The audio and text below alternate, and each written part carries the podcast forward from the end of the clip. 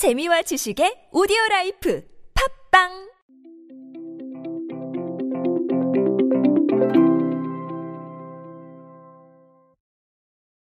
가치 소비와 미닝아웃.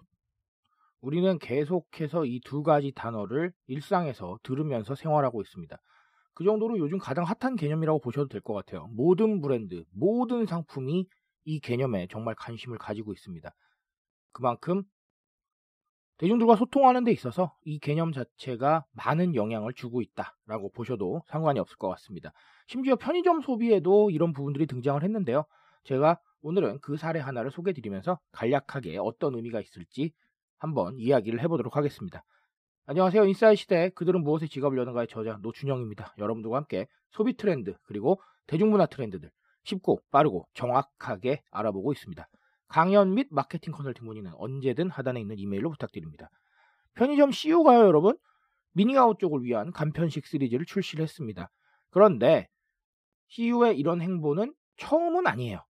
왜냐하면 과거에 업계 최초로 채식주의 간편식 시리즈를 선보인 적이 있어요. 그런데 이때 채식주의자 고객들이 지속적으로 출시 요청을 했다고 합니다. 아무래도 이 채식주의로 식사를 하시는 분들이 이 식사거리를 구하시기가 쉽지 않았을 것이라고 생각을 하는데 집 근처에 있는 편의점에서 구하실 수가 있으니까 매우 편하지 않았나라는 생각을 합니다. 그 당시에도 출시 2개월 만에 누적 판매량 30만 개를 기록할 정도로 상당히 많이 팔렸는데 어쨌든 이번에 두 번째 시리즈를 내놓는 겁니다. 이 상품을 보면은 곳곳에 미닝아웃 요소가 많습니다. 순식물성 원재료로 만든 채식 도시락, 그리고 무항생제 닭고기 계란으로 만든 샌드위치. 채식 도시락은 달걀이나 우유, 버터가 들어가지 않는 펜네 파스타 면을 사용한 콩불고기 바질 파스타와 단호박 크랜베리. 그리고 뭐 방금도 말씀드렸지만 무항생제 인증을 받은 닭고기와 반숙란. 이거는 동물복지 등 또 이런 부분에 관심이 있는 사람들을 자극할 수 있겠죠. 용기도 심지어 미닝아웃을 담고 있습니다.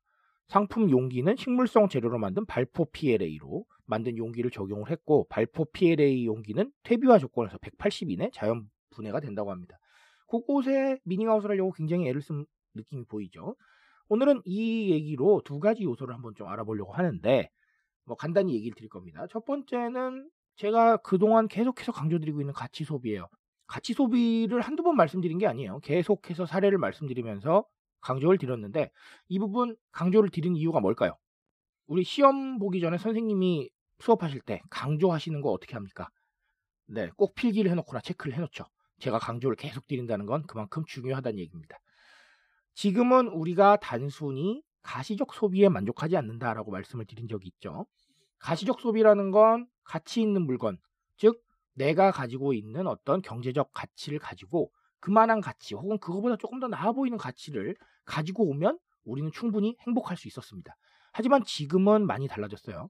소비의 기준도 다르고 소비로 얻고자 하는 즐거움도 다르기 때문에 그만큼 정서적 가치, 그 만족감을 위해서 여러 가지로 움직일 수 있는 환경이 마련이 되어 있다라고 제가 지적을 드렸죠.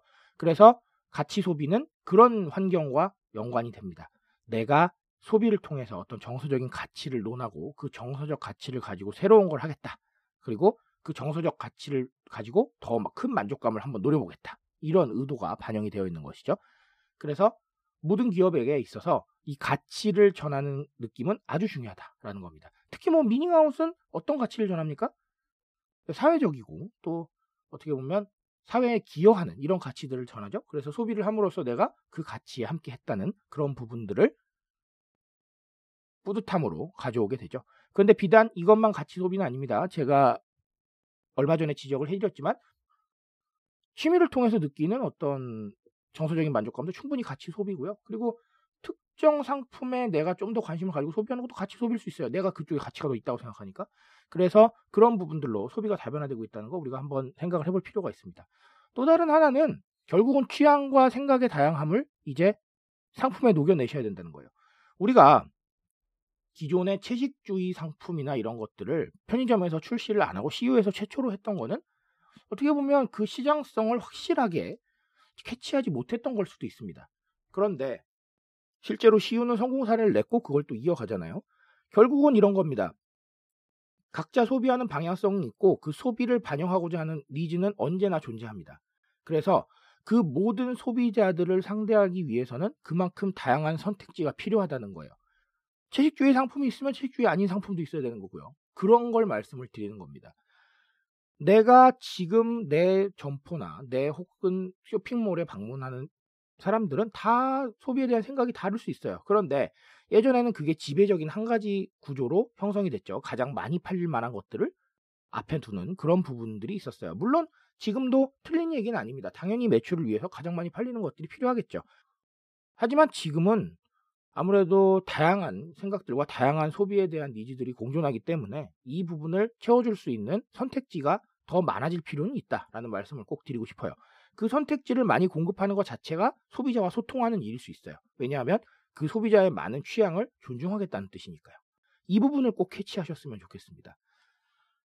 모든 소비는 당연하게도 어떤 트렌드를 따라갈 수 있습니다. 그런데 그 트렌드를 따라가는 방식 중 하나가 지금은 취향의 존중이라는 거예요.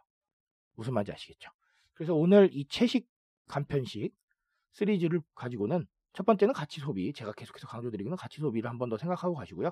두 번째는 뭐다? 선택지를 늘려라. 네, 선택지를 늘려야 대중과 소통하는 것이고 그 선택지를 늘리는 과정 자체가 어떻게 보면 그럼 이렇게 생각할 수도 있죠. 역으로 생각해서 그럼 안 팔리면 어쩔 거야 라고 생각할 수도 있는데 우리 광고를 위해서 어차피 돈 씁니다. 그쵸? 네. 자, 맞죠? 광고를 위해서 어차피 돈 쓰잖아요. 그런 부분을 어떻게 보면 차라리 어, 선택지를 늘리고 가능성을 위해서 투자하는 그런 부분에 생각을 해보시는 것도 저는 충분히 괜찮다고 봐요. 이게 제가 답을 제시해 드리는 게 아니라 지금 소비 성향이 그렇다는 겁니다. 그러니까 항상 꼭 이 부분을 명심해 주셨으면 좋겠습니다. 트렌드에 대한 이야기는 제가 책임지고 있습니다. 언제나 제 오디오 클립 방문하시면 여러 가지로 말씀을 드리고 있으니까 이 부분 참고하셔서 2021년도 더 힘찬 이야기들 만들어낼 수 있도록 좋은 전략 짜보시기 바랍니다. 그 여정에 제가 늘 함께 하겠습니다. 오늘도 인싸 되십시오, 여러분. 감사합니다.